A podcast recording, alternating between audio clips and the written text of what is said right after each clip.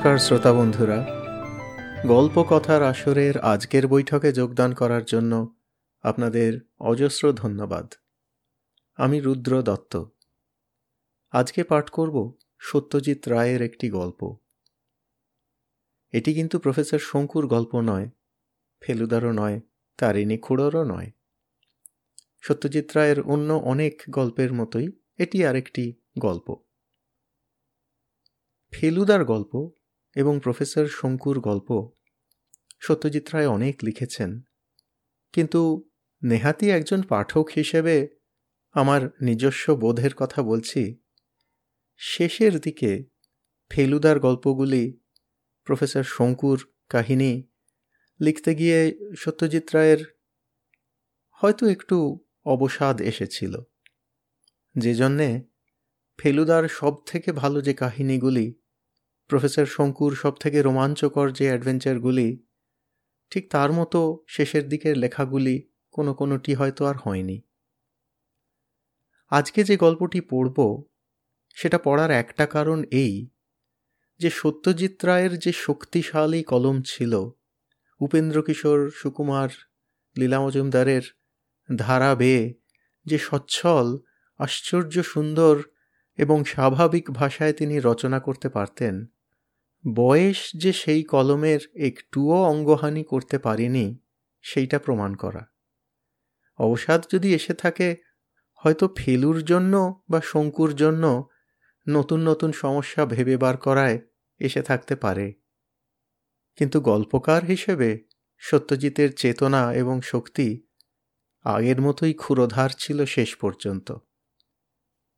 এই গল্পটি সত্যজিৎ রায়ের মৃত্যুর বছর খানেক আগে লেখা। একেবারে শেষের দিকের গল্পের মতো একটি। কিন্তু এই গল্পে তার ভাষা, তার বোধ, তার কলম, পাঠককে চমকে দেবার, পাঠককে কৌতূহলী করে তোলার শক্তি ঠিক আগের মতোই আছে কি না, আপনারাই বিচার করুন, শ্রোতা বন্ধুরা। আরম্ভ করছি আজকের পাঠ সত্যজিৎ রায়ের গল্প অক্ষয়বাবুর শিক্ষা।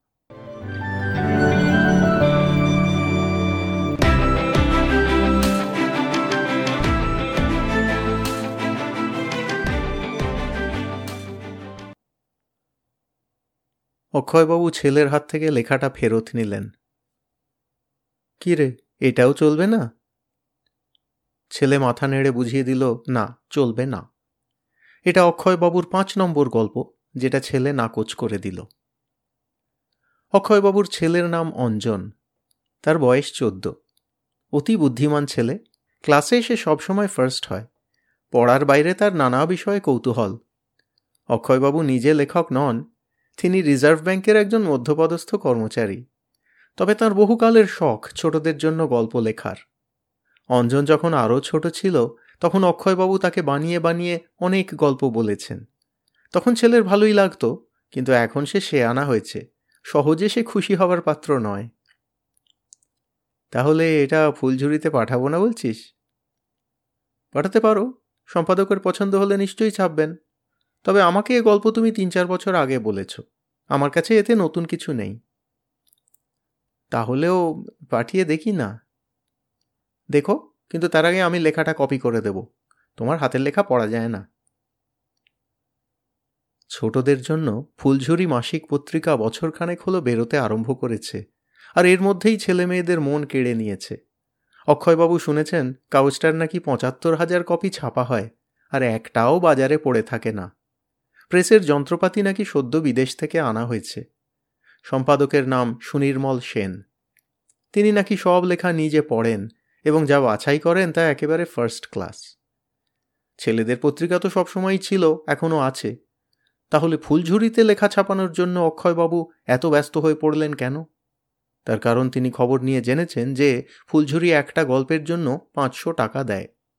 অক্ষয়বাবুর রোজগার তো অঢেল নয় তাই মাঝে মাঝে এই বাড়তি আয়টা হলে মন্দ কি? অঞ্জন গল্পটা বাবার কাছ থেকে ফেরত নিয়ে তার পরিষ্কার হাতের লেখায় কপি করে দিল। গল্প পাঠানোর এক মাসের মধ্যে অক্ষয়বাবু ফুলঝুরি আপিস থেকে চিঠি পেলেন। চার লাইনের চিঠি সম্পাদক মশাই দুঃখের সঙ্গে জানাচ্ছেন যে অক্ষয়বাবুর গল্পটি মনোনীত হয়নি। কারণ টারণ কিছু নেই, একেবারে ছাঁচে ঢালা বাতিল করা চিঠি। যাকে ইংরেজিতে বলে রিজেকশন স্লিপ অক্ষয়বাবু চিঠিটা নিয়ে ছেলের কাছে গেলেন। অঞ্জন সবে খেলার মাঠ থেকে ফিরেছে। পড়াশুনোর মতোই খেলাতেও তার প্রচণ্ড উৎসাহ। তুই ঠিকই বলেছিলি, বললেন অক্ষয়বাবু। গল্পটা ফুলঝুরি নিল না। তাই বুঝি? আমার দ্বারা কি তাহলে এই জিনিস হবে না? গল্প কেন নেয়নি সেটা বলেছে? নাথিং এই তো চিঠি। অঞ্জন চিঠিটায় একবার চোখ বুলিয়ে বলল, তুমি সুনির্মলবাবুর সঙ্গে দেখা করে ওকে জিজ্ঞেস করতে পারো। আমার মনে হয় উনি খুব ভালো লোক। আমি ফুলজুরিকে দুটো চিঠি লিখেছি, উনি দুটোই ছেপেছেন। কথাটা ঠিক। অঞ্জন তার প্রথম চিঠিটা লিখেছিল, ধাঁধাগুলো একটু বেশি সহজ হচ্ছে বলে অভিযোগ জানিয়ে। ফুলঝুরিতে চিঠির জন্য আলাদা পাতা থাকে। সেখানে অঞ্জনের চিঠি বেরোয় আর তারপর থেকে ধাঁধাগুলোও অঞ্জনের মনের মতো হয়। দ্বিতীয় চিঠিটা অঞ্জন লেখে ফুলঝুরিতে ছাপা একটা গল্প সম্বন্ধে। অঞ্জন বলে, গল্পটার সঙ্গে একটা বিদেশি গল্পের আশ্চর্য মিল দেখা যাচ্ছে। এ চিঠিও ছাপা হয়, আর সেই সঙ্গে গল্পের লেখকের চিঠিও বেরোয়। তিনি স্বীকার করেছেন যে গল্পটা একটা বিদেশি গল্পের ছায়া অবলম্বনে লেখা, আর সে কথাটা উল্লেখ না করার জন্য তিনি মার্জনা চেয়েছেন। অক্ষয়বাবু ছেলের কথায় স্থির করলেন, তিনি সোজা গিয়ে সুনির্মলবাবুর সঙ্গে কথা বলবেন। শরৎ বোস রোডে ফুলঝুরির আপিস। পত্রিকা থেকে ঠিকানা নিয়ে এক শনিবার বিকেলে অক্ষয়বাবু সোজা গিয়ে হাজির হলেন সম্পাদকের ঘরে। ছোটদের পত্রিকার দপ্তর যে এত ছিমছাম হতে পারে, সেটা অক্ষয়বাবু ভাবতে পারেননি। সুনির্মল সেনের চেহারাও আপিসের সঙ্গে মানানসই। বছর ত্রিশ পঁয়ত্রিশ বয়স, ফর্সা রং, চোখ দুটো বেশ জল জলে বসুন। সুনির্মলবাবু তাঁর উল্টো দিকের হাল ফ্যাশনের চেয়ারটার দিকে হাত দেখালেন। অক্ষয়বাবু বসলেন। আপনার পরিচয়টা? অক্ষয়বাবু নিজের নাম বললেন এবং সেই সঙ্গে বললেন যে তিনি সম্প্রতি অপরাধ নামে একটি ছোট গল্প ফুলঝুরিতে পাঠিয়েছিলেন, সেটা মনোনীত হয়নি বলে তাকে জানানো হয়েছে। হ্যাঁ মনে পড়েছে, বললেন সুনির্মলবাবু। কিন্তু গল্পটা কি কারণে বাতিল হলো সেটা যদি বলেন তাহলে ভবিষ্যতে সুবিধে হতে পারে। সুনির্মলবাবু সামনে ঝুঁকে দু হাতের কোনোই টেবিলের উপর রেখে বললেন, দেখুন অক্ষয়বাবু, আপনার মুশকিল হচ্ছে কি? আপনি যে আজকালকার ছেলে মেয়েদের মন জানেন, তার কোনো পরিচয় আপনার গল্পে নেই। আমার কাছে সেকালের বাঁধানো সন্দেশ মৌচাক আছে। তাতে যেরকম গল্প বেরোতো, আপনার গল্প সেই ধাঁচের। আজকের ছেলেমেয়েরা অনেক বেশি বুদ্ধি রাখে, অনেক বেশি জানে, অনেক বেশি স্মার্ট। আমি পাঁচ বছর স্কুল মাস্টারি করেছি। তখন আমি এইসব ছেলে মেয়েদের খুব ভালো করে স্টাডি করেছি। তাদের মনের মতো গল্প যদি লিখতে পারেন, তাহলে তা নিশ্চয়ই আমাদের কাগজে স্থান পাবে। অল্প বিস্তর ত্রুটি থাকলে ক্ষতি নেই, সেটা আমি শুধরে দিতে পারি। সম্পাদকের এ অধিকারটা আছে জানেন বোধহয়। জানি, মাথা হেঁট করে বললেন অক্ষয়বাবু। এরপরে আর বলার কিছু নেই, তাই অক্ষয়বাবু উঠে পড়লেন। বাড়ি ফিরে ছেলেকে ডেকে জিজ্ঞেস করলেন, ফুলঝুরিতে কার গল্প তোর ভালো লাগে রে? অঞ্জন একটু ভেবে বলল, দুজন আছে। সৈকত ব্যানার্জি আর পুলকেশ দে। অক্ষয়বাবু ছেলের বইয়ের তাক থেকে এক গোছা ফুলঝুরি নিয়ে গিয়ে নিজের খাটের পাশের টেবিলে রাখলেন। তারপর সাত দিন ধরে তিনি রাত্রে খাওয়ার পর এই দুই লেখকের একগুচ্ছ গল্প পড়ে ফেললেন। এদের গল্পের মেজাজ যে তাঁর নিজের গল্পের থেকে সম্পূর্ণ আলাদা, তাতে কোনো সন্দেহ নেই। এদের বিষয়ও আলাদা, ভাষাও আলাদা। অক্ষয়বাবু বুঝলেন যে তাকে বেশ কাঠখড় পোড়াতে হবে। প্রথমে তার নিজের ছেলেকে আরও ভালো করে চিনতে হবে। অঞ্জনকে তিনি চোখের সামনে বড় হতে দেখেছেন, তার সম্বন্ধে গর্ব অনুভব করেছেন, কিন্তু সত্যি কি ছেলের মনের খুব কাছে পৌঁছতে পেরেছেন? অক্ষয়বাবু মিনিটখানেক চিন্তা করেই বুঝলেন, তিনি শুধু পারেননি নয়, সে চেষ্টাই করেননি। ছেলে ক্লাসে ফার্স্ট হয়, এটা জেনেই তিনি খুশি। ছেলে কি দেখে, কি শোনে, কি পড়ে, কি ভাবে? এসব তিনি কোনোদিন জানতে চেষ্টা করেননি। ছ মাস অক্ষয়বাবু কোনো গল্প লিখলেন না। সেই সময়টাতে ছেলেকে আরও ভালো করে চিনে তিনি অবাক হয়ে গেলেন। অঞ্জন আধুনিক বিজ্ঞান সম্বন্ধে কিশোরদের জন্য লেখা বহু ইংরেজি বই কিনে পড়ে ফেলেছে। কম্পিউটারের সব খবর তার কাছে আছে। সৌরজগতের গ্রহগুলোর স্যাটেলাইট সম্বন্ধে যা জানা গেছে, সব সে জানে। খেলার ব্যাপারেও অঞ্জনের সমান উৎসাহ। দেশ বিদেশের ক্রিকেট, ফুটবল, টেনিস, ব্যাডমিন্টন ইত্যাদির খেলোয়াড়দের নাম তার মুখস্থ। অক্ষয়বাবু খবরের কাগজের খেলাধুলার পাতাটার দিকেই দেখেন না। অক্ষয়বাবু বুঝলেন, এবার থেকে বেশ খানিকটা সময় দিয়ে তাকে তার ছেলের জগতের সঙ্গে পরিচিত হতে হবে। গল্পের প্লট ভাবা তিনি অবশ্য এখনও থামাননি। কারণ ফুলঝুরিতে তার গল্প ছেপে বেরিয়েছে এ স্বপ্ন তিনি এখনও দেখেন। একটা গল্পের আইডিয়া মাথায় এলেই তিনি ছেলেকে শোনান। কেমন হয়েছে বলতো? একটু একটু করে ইম্প্রুভ করছে, বলে অঞ্জন। অক্ষয়বাবু যে ক্রমশ তাঁর ছেলের মনের সঙ্গে পরিচিত হচ্ছেন, সেটা মাঝে মাঝে তার কথায় প্রকাশ পায়। যেমন, একদিন তিনি রাত্রে খাবার টেবিলে বসে ছেলেকে জিজ্ঞাসা করলেন, বেকার ল্যান্ডল ম্যাকেনরো, এই তিনজনের মধ্যে তোর মতে কে শ্রেষ্ঠ? ম্যাকেনরো, বলল অঞ্জন। তারপর বেকার, তারপর ল্যান্ডল। আরেকদিন অক্ষয়বাবু জিজ্ঞেস করলেন, ফ্যাক্স কাকে বলে জানিস? জানি। কি বলতো? ফ্যাক্সের সাহায্যে পৃথিবীর যে কোনো জায়গা থেকে যে কোনো জায়গায় একটা কাগজে কিছু লিখে বা এঁকে পাঠালে সেটা এক সেকেন্ডের মধ্যে পৌঁছে যায়। অক্ষয়বাবু বুঝলেন, ছেলেকে নতুন কোনো জ্ঞান তিনি দিতে পারবেন না। তিনি যা জানেন, ছেলে তার চেয়ে বেশি জানে।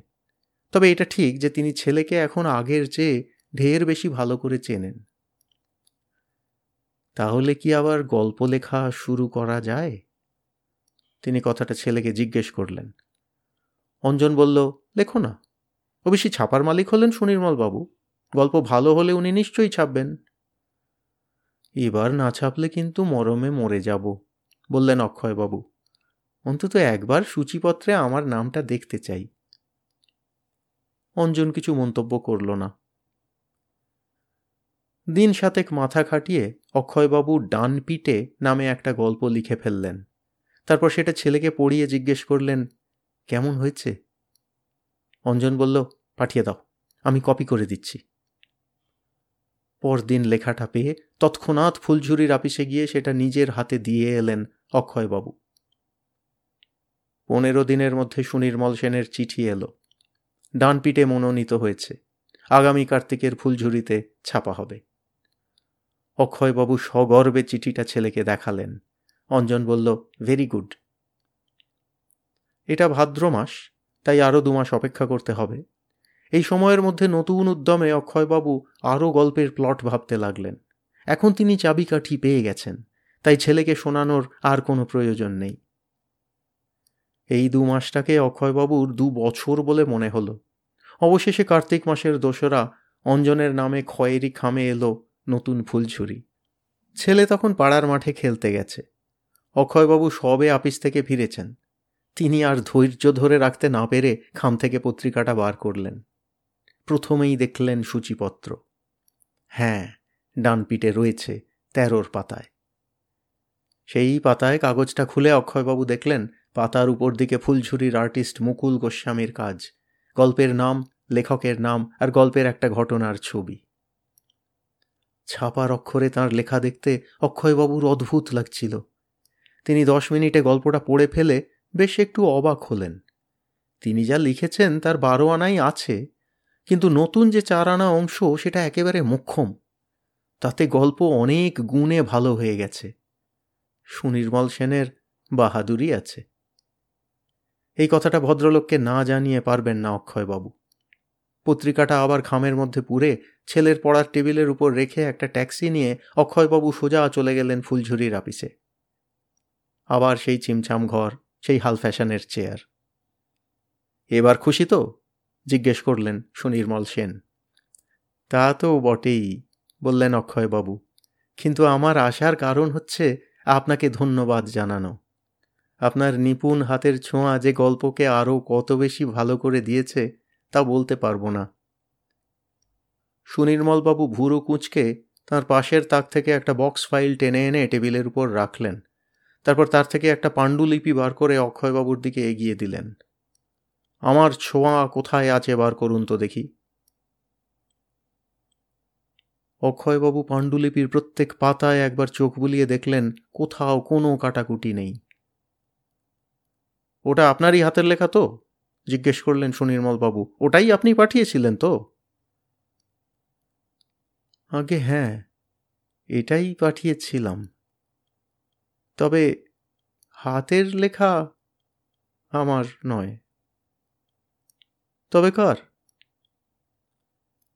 অক্ষয়বাবু একটা দীর্ঘশ্বাস ফেলে ম্লান হাসি হেসে বললেন, আমার ছেলের।